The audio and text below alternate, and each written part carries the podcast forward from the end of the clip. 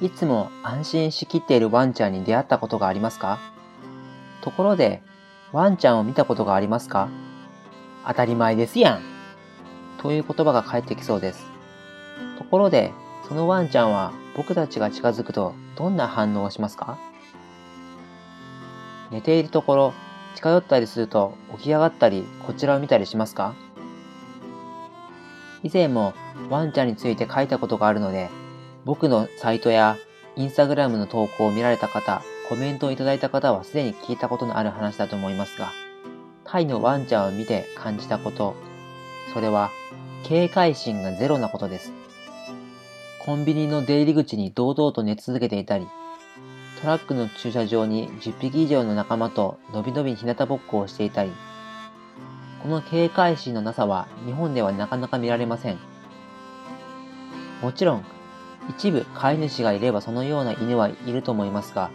とりあえず野良犬でここまでのんびりしているところは僕は見たことがありません。人は環境によっていろいろな人格を作りますが、犬も同じだとすると、それだけタイの環境が安心できる平和なところなのだと思います。日本は先進国、経済発展している一つの国として挙げられます。そして途上国と言われる国々は先進国の後を追って経済発展を求めている傾向にあります。以前、大学の先輩と話をしたとき、とても印象に残った話があります。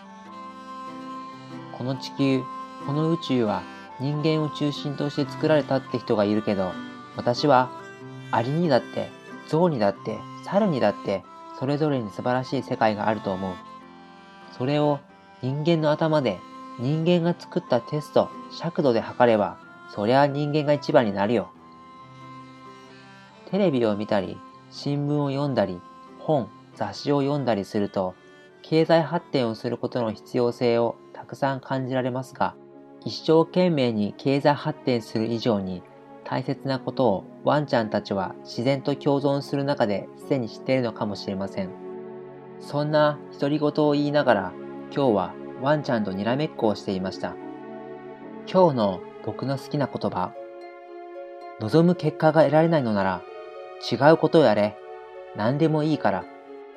マハトマ・ガンジー。いつもご視聴いただきありがとうございます。対話でした。それではまた。